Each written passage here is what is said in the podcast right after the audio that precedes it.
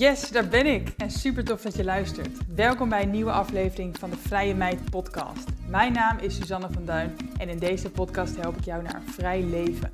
Vrijheid is mijn belangrijkste kernwaarde.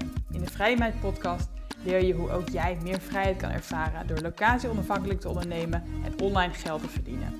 Vind je deze aflevering interessant? Deel hem dan vooral op Instagram en vergeet mij niet te taggen.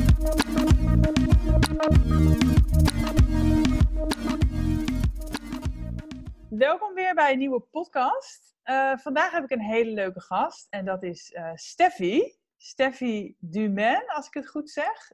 Hoi Steffi. Hi. Leuk. Ja, stel jezelf vooral even voor anders. Dat kan jij waarschijnlijk beter dan ik. Um, en je naam nog eventjes een keertje. Ja, ik ben Steffi Dumain. Ik ben ondernemer en schrijver en yogadocent.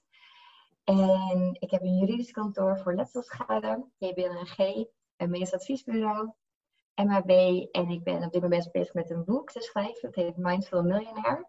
Dat komt over twee maanden uit. En ik heb ook een gelijknamige podcast. En dat gaat echt over spiritualiteit en succes.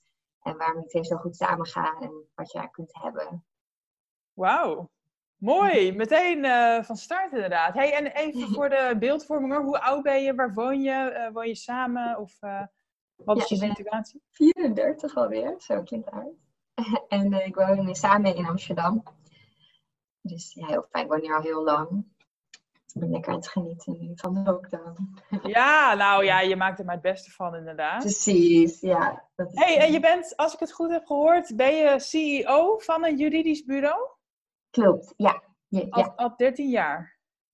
Um, nee, uh, zeven jaar nu. Oké. Zeven jaar, ja, hij gaat ook snel. Ja, ja we, we begonnen best wel klein, echt met een stuk of vijf mensen denk ik toen erbij kwam. En we zijn inmiddels met 60 mensen, dus het is best wel snel gegroeid, maar het is echt heel leuk om te doen. Wauw. Want even, kan je ons een beetje meenemen in, in uh, überhaupt in die stap? Want je bent denk ik afgestudeerd als meester in de rechten.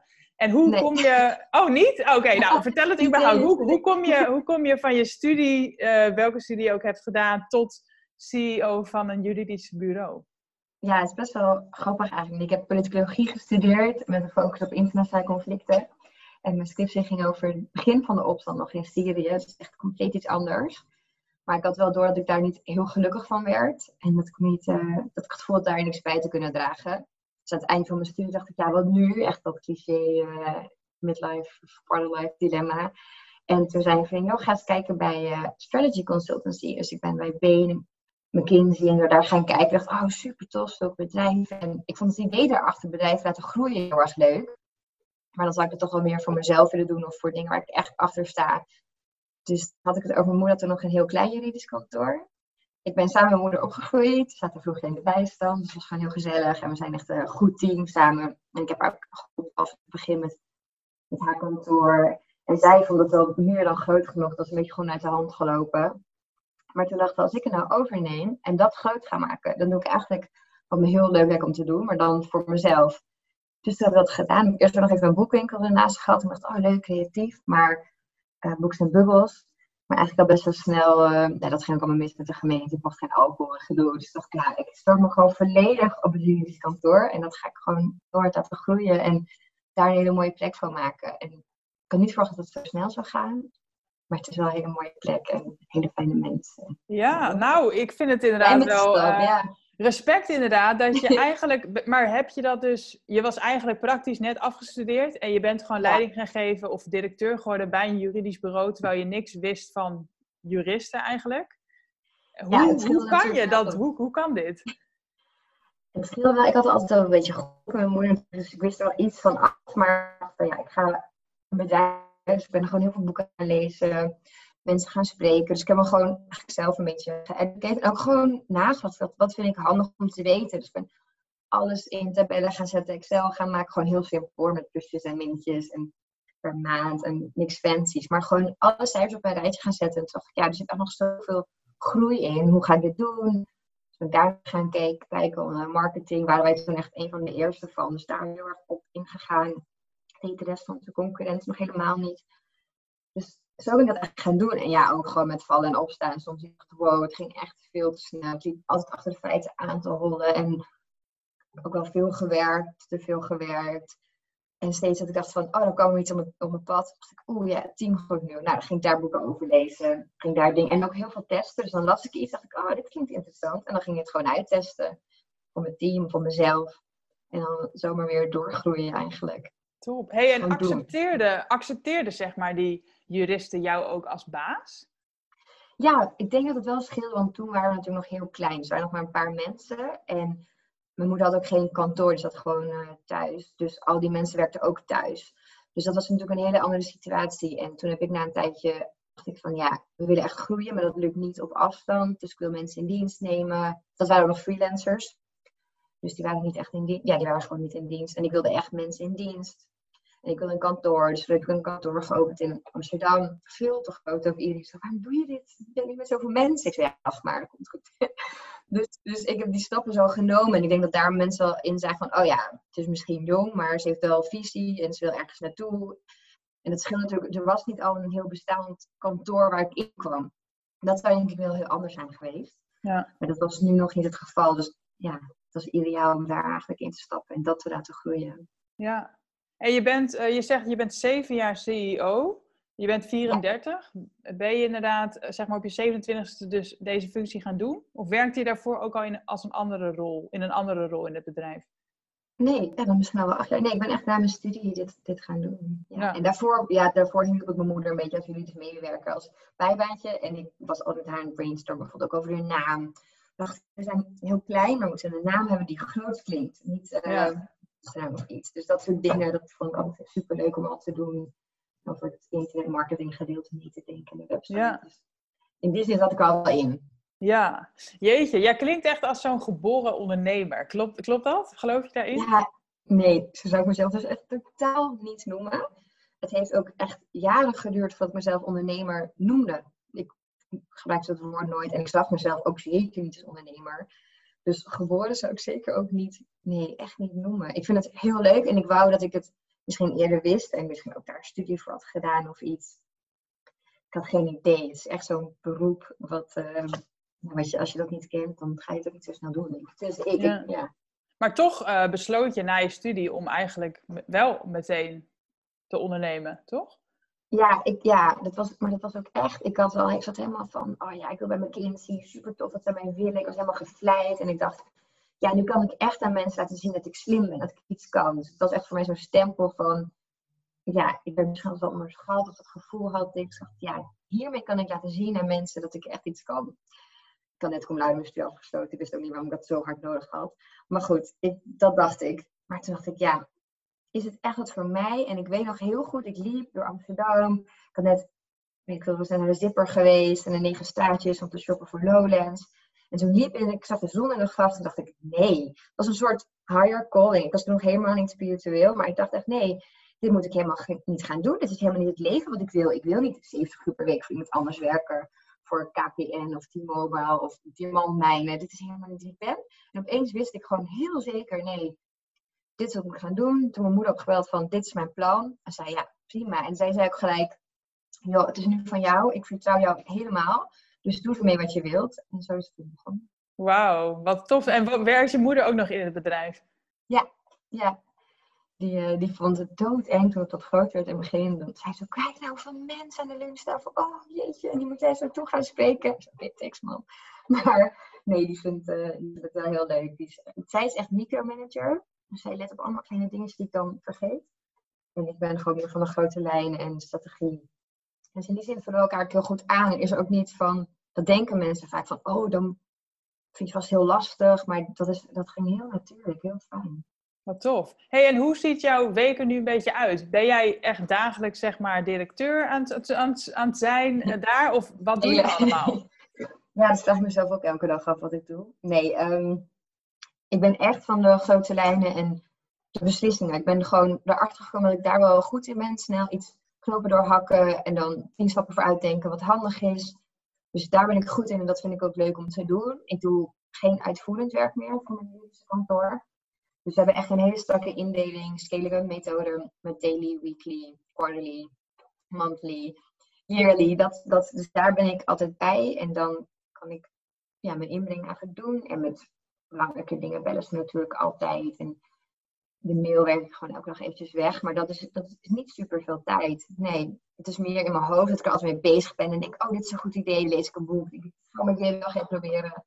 En dan denkt de rest, oh god, komt Steffi met de ideeën. Het is ook gewoon goed zoals het is. Maar dat, uh, ja, dus ik ben daar echt niet veel mee bezig. De meeste tijd ben ik nu bezig eigenlijk met de podcast en het boek. Ah, dus, dus niet, niet meer uh, de juristenbureau, maar vooral eigenlijk je eigen dingen. Dus podcast en het boek inderdaad, hè? Ja, ja. En dat is Mind, uh, sorry. Um... Mindful en miljonair. Ja, Mindful en miljonair, ja. Wat ben jij ook miljonair? Ja. ja, en, en dat, uh, komt dat allemaal dan uit het juristenkantoor, juristenbureau? Um, nou, ook uit MAB, het meest advieskantoor. Dat hebben we drie jaar geleden heb ik dat opgericht. En dat gaat eigenlijk ook wel goed, dus daar komt ook al best wel flink wat uit. En dat groeit ook nog keihard. Meest uit JBNG. En ik heb natuurlijk ook wel huizen gekocht. Dat soort dingen. Dus, ja, dus je hebt meerdere, meerdere inkomsten ja, eigenlijk. Ja. ja. En wat betekent voor jou eigenlijk miljonair zijn dan? Ja, niks. Ik had het ook helemaal niet door. Ik zou mezelf ook ik bedoel, ik vond die titel leuk van het boek en het podcast, omdat het prikkelt. Want mensen denken, hè, is dat belangrijk? En uh, het mag toch hebben in de spiritualiteit? Maar ik vind het juist grappig dat, weet je, de spirituele mensen er echt wel op aangaan. Die zeggen, ja, is juist goed. Want het moet ook gewoon over geld gaan. En je mag gewoon geld verdienen. En dat is ook gewoon een goed streven. En geld is ook energie en daar hoef je niet voor te schamen. Dus wat dat betreft vind ik het wel een leuke titel dat je echt goede mensen ook aantrekt. Maar andere mensen zeggen van, hm, dat vind ik wel raar. Noem jij jezelf dan zo? Ik denk, nou, ik zou mezelf eerder niet mindful noemen dan niet miljonair. Maar goed, dat is weer iets heel anders. Dus ja, maar voor mij miljonair betekent niet veel. Geld is ook maar geld. Ja, ja. Ik niet een, ja.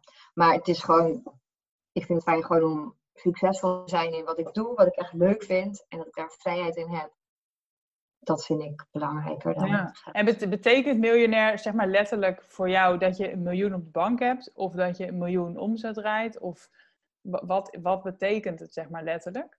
Ja, ik heb het wel op de bank, maar dat is natuurlijk helemaal niet handig voor mij. Dat is gewoon meer, uh, het is niet handig van het bedrijf. Maar qua, ja, qua omzet um, wel meer dan een miljoen, meer dan ja. uh, 6,5 miljoen omzet. Ja, wauw. Jeetje, ja, want dat zijn nog eens bedragen, hè? En, wat, en zijn er dan ook veel kosten? Ik bedoel, je hebt natuurlijk personeel eigenlijk. Heel veel, ja. ja. er gaat heel veel uit. Ja, heel veel personeel. We bijna 60 mensen, 60 nu. Dus dat is natuurlijk heel veel. Maar ook gewoon alles eromheen. Marketing, je pound, belasting. Heel veel belasting. Ja. en bij ons is het ook zo dat het, het is heel ingewikkeld, maar omdat het heel lang duurt voordat het geld binnenkomt. En dat is, dus eigenlijk ben je ook heel veel aan het voorfinancieren. Dus ik betaal nu al heel veel belasting voor geld dat misschien over twee jaar pas binnenkomt. En als je groeit, is dat gewoon, is dat gewoon lastig. Maar dat gaat, dat gaat goed. Maar dat zijn een aantal dingen waarvan je moet nadenken. Dat je soms denkt, wow, het gaat inderdaad echt om veel geld. Ik realiseer me ook heel vaak niet. Ik echt denk, wow. Maar het gaat goed en we hebben een hele goede hulp en fiscalisten en accountants. En check alles ja. zelf. Dus en bepaal jij, bepaal jij je eigen salaris? Je bent natuurlijk de baas. Ja, ja, klopt. Ik had eerst ook altijd heel laag salaris. Dat de accountant zei, je moet echt wel een beetje meer jezelf uitbetalen. Anders is het een beetje raar. Dat mag ook niet. Ik zo, Ik had niet zo'n goede money mindset in die zin. Ik, was, uh, ik had ook niet door hoeveel het bedrijf eigenlijk opleverde. Ik was heel erg zo van, oh, moet investeren, investeren, maar niet in mezelf, juist in het bedrijf. Dus ik heb mezelf heel lang heel weinig uitbetaald, nu, nu wel meer. Maar uh, ja, dat heb ik heel lang niet zo gezien, dat ik er echt geld mee verdiende. Heel gek eigenlijk. Want waar, waar, kwam, dat, waar kwam dat besef? Waar, vanaf wanneer ben je jezelf wel meer gaan uitkeren dan?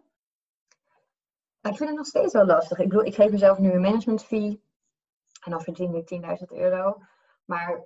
Per maand, denk ik. Ja, per maand. Ja. En ik, maar ik neem natuurlijk dividend ook op. Dus dat, uh, dat is dan het meeste. Maar ik vind het nog steeds soms lastig om geld uit te geven. Dan denk ik, oh, dan loop ik in de winkel en denk ik, oh, het is wel heel duur, de biologische uh, fruit en groente. Dan denk ik, ja, ik kom maar gewoon normaal. Dan denk ik, Steffi, waarom doe je dit nou? Maar dan moet ik maar, ja, dan koop ik soms toch weer het goedkope groente en fruit. Ik weet, het is gewoon veel beter voor mij en voor de natuur. Maar ik blijf dat moeilijk vinden. Komt dat uit jouw bijstandsverleden misschien? Ja, ik denk het, maar mijn moeder heeft dat helemaal niet. Die is, dus, het is, dus ik ben niet zo opgevoed maar het zat er altijd al in, denk ik. Ik zei altijd als kind al van, oh nee, dat kun je niet betalen, mama. Nee, kom, doe maar lekker. Weet je, die was die veel makkelijker, veel relaxter daarin. Dus het zit er ook al wel echt in, denk ik.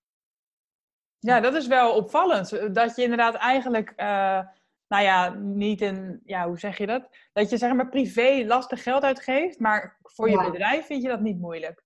Nee. nee, want dan investeer ik het echt. Dus ik vind het bijvoorbeeld ook makkelijker om kunst te kopen of een Chanel-tas, want ik weet ook dat is een investering. Maar om echt geld te geven dat je dan opeet of weggooit, vind ik moeilijk. Maar het gaat steeds beter. Ik ga ook ja. eerst altijd naar hostels en uh, bunkbeds. Nu ga ik ook wel luxe op vakantie. Maar dat ja. heeft best wel geduurd. Ja. Tof. Want hoe ben jij inderdaad de mindful miljonair dan geworden? Zeg maar vooral het eerste stukje. Ja, ja nou, ik ben heel slecht in mediteren. Dus echt mindful ben ik nog niet. Maar ik probeer het steeds meer te zijn. En dat kwam denk ik drieënhalf jaar geleden. Toen zat ik er echt wel echt flink doorheen. Ik merkte ook dat ik echt heel veel muurtjes om me heen had. Alleen maar bezig was met werk. Mensen ook niet echt toeliet. Ik merkte het ook met daten, maar met meer. Dus ja, er moet echt wel iets veranderen. Want zoals ik nu bezig ben, is gewoon niet goed. En ik werk mezelf ook gewoon een beetje kapot. Dus dat besef kwam wel steeds meer. Uh, en dat ik er iets aan moest gaan doen. En toen ging ik naar Birmingham. En toen dacht ik, ja, dit is gewoon de ideale start van mijn spirituele reis. Ik vond het wel altijd interessant, maar ik wist ook niet waar ik moest beginnen. Dus ik dacht daar gewoon, ik ga gewoon alles doen. Ik ben naar allemaal talks gegaan over ayahuasca, naar yoga lessen, Buddha chanting in de, in de ochtend, van alles gedaan. En toen dacht ik, ja, hier voel ik me echt goed bij. Hier ga ik gewoon mee door. En toen ben ik wel gelijk alles gaan doen, een dankbaarheidsdagboek en elke dag mediteren en elke dag yoga. Toen dacht ik, oké, Steffi, dit is dus ook niet de bedoeling. Rustig aan.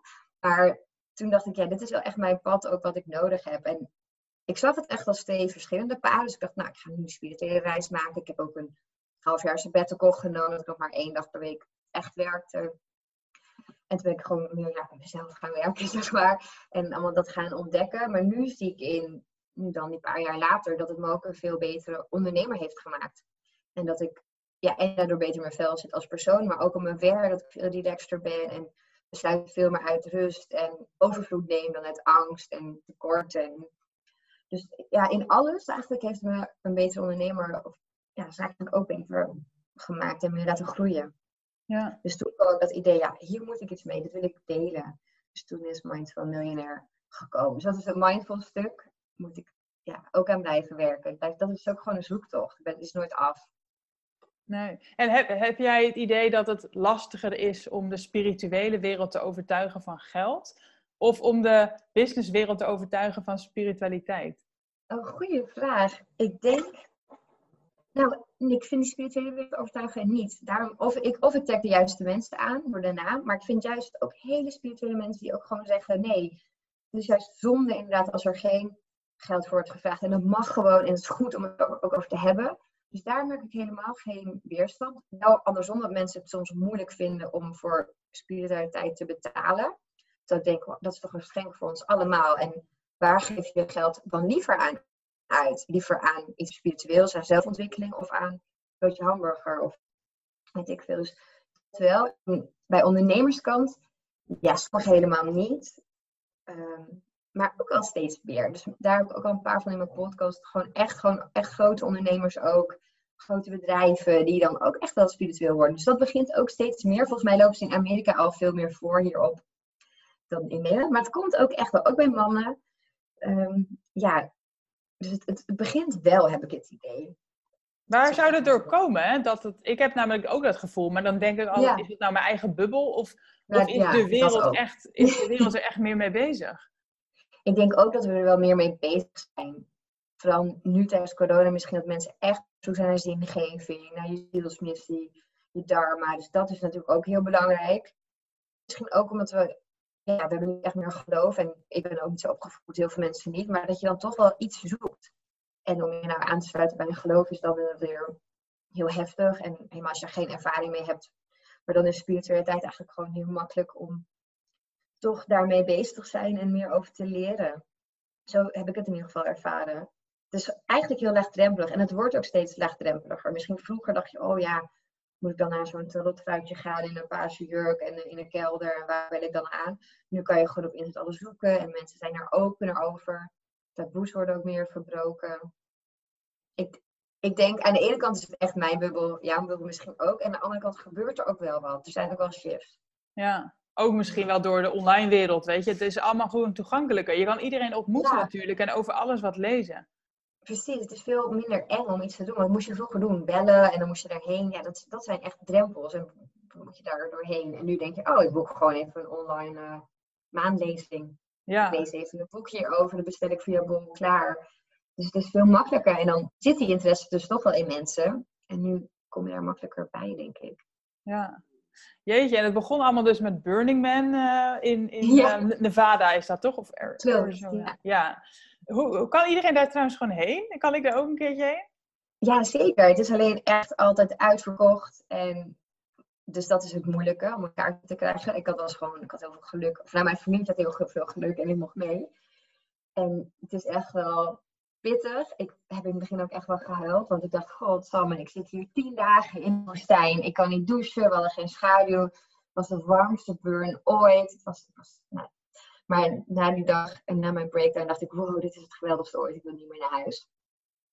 Dus ja, iedereen kan het. Je moet gewoon uh, wel van viezigheid houden en stof en uh, geen angst hebben. En leren knuffelen. Want ik was toen, dus ik had echt zo'n muurtje om me heen. En als mensen mij aanraakten, dacht ik echt, nee, ga weg. Een beetje mijn personal space. Maar ja, dan moet je daar gewoon helemaal doorheen. Want iedereen geeft je gewoon van die kleffe knuffels. Dus aan het eind van de tien dagen was ik verleerd knuffelaar. Maar dat moet je wel ook kunnen. Je moet jezelf wel ja, durven onderdompelen en voor de hele ervaring gaan. En wat is daar het... Wat zei je? Je kunt ook naar Africa Burn, dat is het kleine zusje ervan in eh, Zuid-Afrika. En dat is veel makkelijker om kaartjes te kopen. En veel kleiner en ook heel vet. Dus... Leuk, goede tip. Ja, wat, is het nut, wat is het nut van uh, vreemde knuffelen in het zweet? ja, voor mij was dat echt wel mijn grenzen verleggen uit mijn comfortzone. Mijn muurtje naar beneden halen. Want er ook echt van genieten. Dat je echt die connectie voelt met iemand. Dat kon ik gewoon niet. Ik kon zelfs mijn eigen moeder niet echt knuffelen. Of vrienden. Ik was heel erg afstandelijk. Ik kan me nu niet meer voorstellen. Nou ja, nu wel met corona. Maar ja, ik was heel afstandelijk. En door dat zo toe te laten en die connectie te voelen, dacht ik, oh ja, dit, dit zit dus wel ook in mij. Want ik voelde me soms wel een beetje koud of kil. Ik dacht, wow, ja, ben ik wel helemaal goed? Nee, maar ja. Dus voor mij was dat echt wel, dat ik dacht, wauw, ja, dit kan ik dus wel. Ik ben wel warm en ik hou wel echt van andere mensen, ook al ken ik ze niet. En ja. mijn zweet te zeggen. Ja, dus een persoonlijke overwinning. Ja. En wat, wat was qua um, spiritualiteit het leukste wat je daar hebt ervaren? Ik denk, ik was, naar, ja, ik was naar een praatje over, ja, een talk over ayahuasca. En dat was met allemaal ondernemers. En die vertelden allemaal over hun reis, hun ayahuasca-reis, hun businessreis, hun spirituele reis. En het begon echt bij alle zes met, zo'n heel goed succesvol bedrijf, heel veel geld, maar dachten toen, ja, is dit het nou? Toen zijn ze die ayahuasca-trip gaan doen en meer inzichten gekregen. En toen hun business omgegooid of helemaal gestopt of hun business getweakt. In ieder geval die dingen gaan doen waardoor ze dachten, ja, nu, nu klopt het weer. En dat heeft me ook wel geïnspireerd om ayahuasca te gaan doen. Wanneer heb je dat toen gedaan? Ik heb wel een jaar me op, mentaal voorbereid. Maar ik dacht, ja, het is, vind het wel spannend. En ik wil me goed voorbereiden. Dus toen na een jaar, heb ik geleden denk gedaan. Ja. En waar, voor de mensen die totaal niet weten wat ayahuasca is, hè, want ik wist het twee jaar geleden ook sowieso niet. Nee. Wat is het dan en wat, wat voor ayahuasca-trip heb jij dan gemaakt? Ja, het is een plantmedicijn, eigenlijk een soort psychedelische thee. Nou ja, thee is gewoon een drapje, ontzettend goor. Maar je gaat er heel, heel erg op trippen, niet als in een, in een drugs, want het is absoluut geen partydrug. Maar je gaat er heel veel door zien. Dus ik steeg echt boven mezelf uit en ik zag allemaal dingen. En voor mij was dat zo goed in mijn ja, spirituele reis. Omdat, oké, ik kon iets dichter bij mijn gevoel, maar nog niet echt. Dus mensen het hadden over dus met je hoofd en je, en je hart denken, dacht ik, waar hebben ze het over? Ik begreep het gewoon niet. En toen steeg ik boven mezelf uit tijdens de ayahuasca-ceremonie. En werd me echt uitgelegd en me laten zien. En na die trip dacht ik, oh, dit is het. En toen kon ik echt veel meer voelen. Heel, maar dat heeft me echt die trip gebracht. En ik zag heel veel dingen. Ik zag heel veel liefde. Ik zag het ook in allerlei dimensies. In licht, in warmte. Ik voelde het. En toen dacht ik, oh ja, dit is liefde voor mezelf en voor anderen. En ik ging met hele grote vragen de ayahuasca-trip in. Zo van, wat kan ik betekenen voor de wereld? En wat moet ik doen? Waarom ben ik hier op aarde? En het enige eigenlijk dat ik echt terugkreeg was, je moet lief zijn voor jezelf. Dan pas kun je lief zijn voor anderen. En toen dacht ik, oh ja, dat is wel in het begin was ik een beetje van, nou, heb ik het hiervoor allemaal gedaan? Maar na de hand, toen het landde en ik dacht ik, oh, dit is eigenlijk wel een hele grote les die al honderd mensen me verteld hebben, maar die ik niet kon voelen. En nu voel ik echt. Ja. Maar waar heb jij... Oh, sorry. Oh, in Zaandam heb ik hem gedaan. Ah, in Nederland, ja. Gewoon. In Nederland gewoon, ja. Ik dacht, ja, ik hoef hier niet per se ergens voorheen te vliegen. Dat kan ik gewoon uh, vlakbij doen. En het was heel mooi, ja, echt heel mooi. De geleide reis. Ja, en sindsdien, uh, nou ja, voel jij je dus iets meer uh, de spirituele ondernemer die je bent. Als ik het zo hoor, dan, dan heb jij gewoon hele sterke eigenschappen op businessgebied en strategisch gebied. Maar heb je nu ook je, je wat zachtere kant ontdekt met zelfliefde en, en spiritualiteit? Wat brengt dit jou dan? Of wat ben jij nu je beste zelf? Of hoe, hoe moet ik Ja, zo voelt het wel eigenlijk. Uh, ik hoop natuurlijk wel steeds een beter zelf te worden, maar voor dit moment wel. En ik denk wat het mij gebracht heeft, is dat ik veel meer weet wat ik wil en hoe ik dat wil. Ik was altijd aan het werk en heel vaak ziek ook. En nu voel ik me gewoon veel beter, veel relaxter. Ik kan veel meer genieten van wat ik doe. Dus eerst, ja, ik had misschien een groot bedrijf en was toen misschien wel succesvol op papier, maar ik voelde het niet en ik kon er ook heel weinig mee. Ik kon heel weinig liefde geven.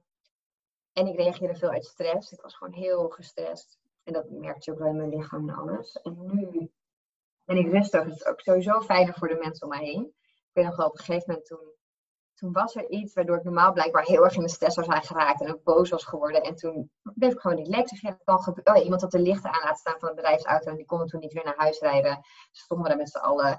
En ik zei, ja, kan gebeuren bij de ANWB klaar. En iemand zo, wow, is dit die yoga van jou of zo? Dat je zo chill bent, waar komt het vandaan? Ik zei, oh, nou ja, misschien wel. had het zelf niet zo door. Maar dus dat je veel meer denkt in oplossingen in plaats van gelijk boos worden en angst. En dan denkt, oh nee, wat moet ik hiermee? Frustratie. Nu denk ik gelijk, oh nou ja, prima en we gaan het zo doen en weer door. Dus dat is gewoon voor mij heel fijn, maar ik denk ook wel voor de mensen om mij heen.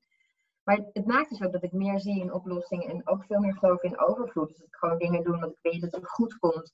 In plaats dat ik alles in ga bouwen van stel het gaat fout en dan daarmee bezig ben. Ik heb gewoon veel meer ruimte en licht om aan dat soort dingen te bouwen. En dat maakt ons bedrijf ook beter, denk ik. En de sfeer op kantoor, denk ik, ook beter. Omdat ik veel happier ben en meer rust neem. Kijk, als ik dat niet doe en ik heel gestrest ben, dat slaat natuurlijk over. Ik heb dat niet door, maar het slaat wel over op andere mensen. En nu probeerde ik juist het voorbeeld te zijn van, je kan bij ons gewoon prima op een sabbatical en daarna terugkomen en het is helemaal goed. Ja. Ja, dat mag gewoon. Mooi. En, en zie je ook, uh, zie je ook qua, qua harde cijfers, omzet en zo, dat het ook beter gaat met het bedrijf sinds jij jezelf beter voelt? Uh, het, groeit, ja, het groeit nog steeds elk jaar. In het begin groei je misschien 100% en nu 20%. Dat is natuurlijk, ja, als je blij bent, is dat makkelijker. Maar we groeien nog steeds waar de, op zich uh, ja, de, de, sector niet echt groeit. En we hoefden geen LOW aan te vragen, we zijn nog steeds doorgegroeid. Dus dan denk ik, ja, ik denk wel dat dat hierdoor ook komt. Ja. En het is ook fijn. Ik vind het ook gewoon fijn als mensen een fijn werk hebben, een fijn leven hebben. En dat je dat dan voor mensen kunt doen. Dat, dat vind ik ook mijn missie. Daar word ik ook gelukkig van.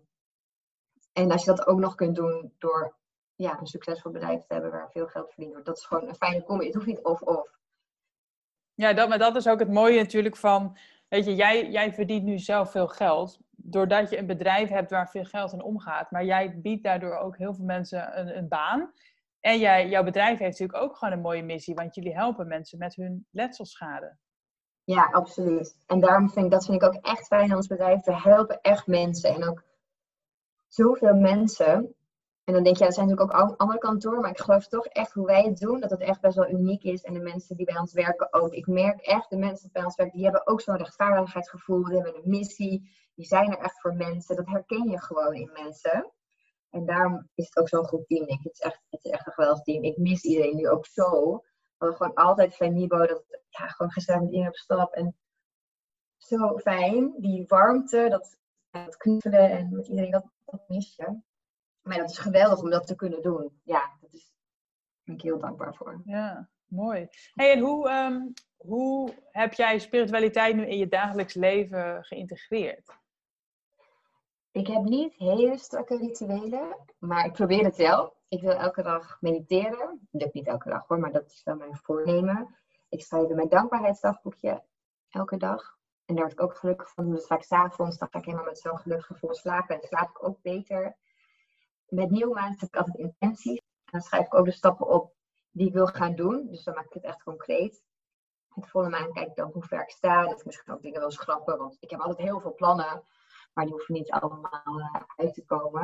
En met volle maan laat ik het los. Dan sta ik daarbij stil. Kristallen gebruik ik ook wel, ook op kantoor. Ik heb mijn bureau liggen en ook op mijn thuiswerkplek. Dus daar pak ik af en toe eentje van bij. Dus ik denk, oh, dat heb ik wel een beetje nodig. Of voor gesprek pak ik er soms eentje bij. Dat ik thuis ook op werk heb ik ook iedereen kristallen gegeven. Vinden ze ook, ja, ze zijn niet zo sweet als ik, maar vinden ze toch wel leuk. Dus dat vind ik fijn. En ik ben ook wel echt van het reinigen van mijn huis, het smutsen. Als ik denk, oh, ja, alle negatieve energie eruit. En dat is gewoon, dat ritueel is gewoon fijn. Ik denk, oké, weer een fijn, schoon huis, schone werkkamer, kan weer lekker bezig. Alle, alles gezuiverd. Dat, dat doe ik ook wel. Dat doe ik ook meer, ja, yoga doe iets minder in de lockdown, want ik merk dat ik ook wel echt die energie van de mensen om mij heen nodig heb. Maar doe Kundalini yoga. Daar heb ik laatst uh, teacher training voor gedaan, dus dat doe ik nog steeds wel. Kaarten. Ik, ik trek best wel vaak een kaartje. Ik heb en voor mijn verdienen in mijn welte. Dat ik ook dan een intentiekaart van denk, oh yes, dan sta je gewoon even lekker gewoon op. Dan ben je dat goed. Dus dat doe ik ook wel. Eigenlijk best wel veel als ik erover nadenk. Ja, nou inderdaad. Ik, uh, ik vind het ook uh, best wel, uh, best wel wat. Cacao vind ik ook fijn. Want omdat ik wel de neiging heb om hard te zijn. En zo kan ik ook wel in mijn communicatie zijn op werk, merk ik. Dus dan, ik denk ook wel af en toe cacao me even stil aan bij die zachte kant in mezelf. En die gewoon naar boven te krijgen. Ik kan nog steeds wel echt gevallen in. Wat is dat dan precies? Of wat houdt dat in? Cacao, dat is, ja, dat is echt een hartopener. Dus waar ayahuasca echt heel heftig is en je dingen laat zien, is cacao meer een veel rustiger plantmedicijn dat je hart opent. Uh, dus wij niet per se van, oh ja, nu merk ik het, maar ik merk wel dat ik een beetje, ah ja, een beetje warm word. En dat kan in een ceremonie met heel veel mensen. Dan ga ik ook dansen, mediteren of wat dan ook doen. Maar ik vind het thuis ook fijn, cacao, cacao-linie. En dan drink ik die gewoon en dan ga ik mijn nieuwe intentie schrijven. En dan wordt het weer een beetje zo rustig en ja, je komt misschien meer in touch met je eigen warmte, je inner goddess, hoe je het wil noemen. Maar ik, ja, ik merk dan altijd wel van, oh ja, dit ben ik ook. Dit is mijn verve kant, mijn zachte kant. Die moet ik ook gewoon omarmen. Dat heb ik te lang niet gedaan, denk ik. Ja. Ja, want het, het, is echt een heel mooi contrast wat jij natuurlijk hebt. Want ook, uh, zeg maar, het hele business met het spirituele. Maar ook dan mm. ook nog echt het juridische. En uh, dat is natuurlijk echt een super rationele... Uh, ja. niet, niet gevoelsbranche. Wat, is het, vind je het wel nog leuk om daarin te werken dus? Juist die combi? Ja, ik vind ik heb het ook wel echt nodig, die cijfertjes en ergens mee bezig zijn, ergens aan kunnen werken, zo'n groot team om me heen. Als ik dat niet had, dan zou ik ook heel veel dingen niet kunnen doen die ik nu doe. En het scheelt gewoon dat de mensen zo leuk zijn. Ja, klinkt heel misschien cliché of, of soft, maar ja, het worden toch ook wel een beetje je vrienden, familie, kindjes, dat, ja, daar doe je het dan toch ook voor. En het, ik vind het wel heel fijn. Ik heb een heel goed MT om me heen, team En we hebben heel strak de taken verdeeld, wat iedereen doet en wanneer we rapporteren en onze KPI's. Dus daardoor kan ik het ook loslaten. Als ik dat niet kon, dan denk ik dat ik het niet had volgehouden. Maar juist omdat zij om mij heen staan en, en echt een, weet je, ook heel erg zijn gegroeid in hun rol. Dus en daar geniet ik heel erg van om dat te zien. Maar daardoor kan ik het ook loslaten en durf ik het los te laten. En doe ik de dingen die ik nog echt leuk vind in dat bedrijf. Ja, hoef ik de rest niet te doen. Ja, jij bent echt natuurlijk het, het opperhoofd, zeg maar. Je, je bent niet zelf alleen maar bezig met die strategie. Je bent vooral echt de overkoepelende visie. Ja, precies. Dat, dat vind ik heel leuk om te doen. En dat kan hier gelukkig ja. Maar ben jij, ook een, uh, ben jij ook aan het leiding geven, zeg maar? Of doen anderen dat dan eigenlijk weer dus voor jou? Ja, het manager doen de anderen. Ik denk ook altijd, je bent of een goede manager of een goede ondernemer, wordt dan gezegd. Maar ik geloof daar ook wel echt in. Zoals die relatiegesprekken en dingen, daar, ja, daar ben ik niet super goed in. Ik vind het informeel wel fijn. Ik hoor heel veel en ik krijg heel veel feedback van iedereen. Ik, doe bijvoorbeeld ook um, met de baas. Dan ga ik één op één met iemand iets doen. Maar dat vind ik dan leuk. Dus weet je, dan gaan we een keer een, zijn gaan skydiven, maar ook uit eten gegaan. We doen echt van alles. En dan zit ik met één iemand gewoon één op één. Maar het is geen officieel gesprek. In dat soort dingen ben ik niet goed. Ik ben meer goed in gewoon mijn voelspieten uitgooien en dan daarmee weer dingen doen. Dus echt managen op die zin, die zin niet. En mijn managementteam, ja, die, die hoeft natuurlijk niet echt gemanaged te worden. Dus dat doen we echt samen. Maar het is wel in die zin wel die strakke lijnen en alles, daar ben ik nog wel erg mee. Daar ben ik wel, daar, zoek, daar zie ik wel echt op toe dat dat gebeurt. Ja. Want anders kan het niet. Ja. Heb jij een, een boek of een podcast of een, rolmodel of zo, iets waar jij uh, je inspiratie uithaalt hiervoor? Of hebt gehaald? Ja, heel veel. Ik heb echt heel veel boeken gelezen. Maar dat vind ik ook fijn, want overal haal je wel iets uit dat ik kan toepas. Maar de laatste, oh, nou, die, die ik een aantal heb gelezen, de Scaling Up van Vern Harnish. En dat is echt die methode. En dat werkt voor mij heel goed. Maar ik denk voor iedereen die begint met een team of daarover na zit te denken, maakt dingen gewoon heel duidelijk. En dan denk je echt, oh ja, chill. Ja, je hoeft niet allemaal op zelf weer, weer opnieuw zelf uit te vinden. Dus dat heeft voor mij heel erg geholpen. En het is best wel een droog boek. Nou ja, droog in de zin van totaal niet spiritueel. Maar het is toch wel heel fijn om ook zulke boeken te kunnen lezen. Ja. Dus die, voor nu is die belangrijk in mijn bedrijf, omdat we ook weer echt zo'n groeifase doorgaan. Dus je hebt meestal van rond de 10, dat je 15 maak je echt zo'n sprong. En nu zitten we rond de 50, 60, maak je ook weer zo'n sprong. Dat je andere dingen moet gaan doen in je bedrijf. En dat, dat leer ik er ook wel uit. Ja. Rolmodel, nou ik vind totaal niet meer vergelijkbaar, maar Elon Musk is wel mijn rolmodel. Want hij gewoon zo is, nou ik heb het nog nooit gedaan, dus ik denk dat ik het wel kan. Weet je, raketbouw, dat soort dingen. En dat had ik ook toen ik het bedrijf ging leiden, dacht ik, nou, ik heb het nog nooit gedaan, maar ik denk dat ik het wel kan. Dus dat vind ik wel een mooie instelling, ook in business. Hey, en je hebt zelf dus een, ook een podcast. Uh, luister, je, luister je zelf ook veel podcasts? Ik luister wel, ja. Ik luister altijd op uh, anderhalf keer snelheid, ook mezelf hoor. Ja, ik luister um, Sahara Rose, die, eh, die luister ik wel veel. Dat is nog meer. Ja, echt van alles. Ook niet, ik heb niet een standaard lijstje. Dus ik, meer van, oh, die zie ik en ik, oh, dat is een leuke. Dan ga ik daar uh, formuleren, dus overal pik ik wat uit. Dus ik kijk meer van, oh, ik ben nu met dit onderwerp bezig. En dan ga ik daar podcast over luisteren. Oh ja. Zo ja. Ik luister ook wel heel veel luisterboeken. Dus dan moet ik mijn tijd op de fiets van, dan moet ik altijd verdelen tussen luisterboeken en podcast. dus uh, ja, Shot van Wout vind ik dan ook leuk. Ja, het zijn zoveel leuke eigenlijk. En, en dan ja, luister ik steeds eentje. Ja. ja. Maar hoe vaak neem jij nu een podcast op? Ik probeer altijd meer op één dag te plannen, want dan zit ik lekker in een flow. Dus soms ook er wel drie op één dag. En nu hebben we even heel veel opgenomen, dus we hebben nu best wel wat in de vooruit. Maar we plannen er één per week in. Ja, ja. En is dat een, een soort van promo uh, voor omdat je boek uit gaat komen? Of is dat sowieso iets wat je al deed? Het was een beetje een combi. Ik dacht van, oh, ik vind het wel leuk om nu alvast met iets te beginnen. Ik ben heel, heel ongeduldig. En voordat je een boek uit hebt gebracht, duurde het er wel even. En ik dacht, ik wil eens met het idee, ik wil er iets mee doen. Of als iets van een community opbouwen, mensen spreken. Dus toen dacht ik, ja, podcast is echt perfect. Kan ik allemaal interessante mensen al spreken. Ze weer heel erg geïnspireerd worden, wat ook echt cool zijn, want daarna van leuke ideeën. En kan ik alvast naar mensen aan het idee laten wennen of kennis, ja, kennis laten maken met dit idee. Dus dat was echt een combinatie. Ik had niet verwacht dat ik het zo leuk zou vinden. Nee, ja, want, is, want is het ook echt... Is het ook helemaal in lijn met je boek? Wat is zeg maar de, de kern van het boek? Inspiratie om aan de slag te gaan met spiritualiteit. Dus heel, heel praktisch. Het zijn allemaal hoofdstukken opgedeeld in delen. Dus dan eentje gaat over ayahuasca, één gaat over kristallen, één gaat over yoga, onthechting, kruiden, echt van alles. Dus steeds één onderwerp en dat diep ik helemaal uit. Ik heb ook heel veel wetenschappelijke onderzoeken gelezen en doorgespit om dat erin te verweven. Want ik vind dan ook leuk die komen met spiritualiteit. En wat is al wetenschappelijk bewezen eigenlijk? Heel veel. En dus in die zin komt het wel overeen. Ik denk, het boek is meer praktisch en het gaat echt bam, bam. Dan kan je het lezen en dan kan je het gelijk doen. En de podcast is meer echt een gesprek. Dus dan krijg je weer heel veel inspiratie van die persoon met wie ik dat interview doe. En dan gaan we natuurlijk ook veel meer de diepte in wat die persoon om heeft gebracht. En dan kan je echt aan die persoon denken, oh ja, dan voel je ook die energie daarvan. Dat vind ik ook heel fijn. Dan zit je daarin, kan je daar lekker op mee eh, gaan. Ja. Dus in die zin is het heel anders. En ook niet dat ik, wat ik in mijn boek vertel, zeg maar, dat heb ik nog niet in mijn podcast verteld. Dat, is, dat blijft wel helemaal nieuw in die zin. Ja, de, dus het gaat wel meer over de spirituele reis eigenlijk dan uh, miljonair worden. Nou, ik probeer overal, nou nee, nu probeer ik dat doe ik. Ik leg overal de brug tussen hoe gebruik je het nou in, hoe gebruik je dit voor zakelijke groei?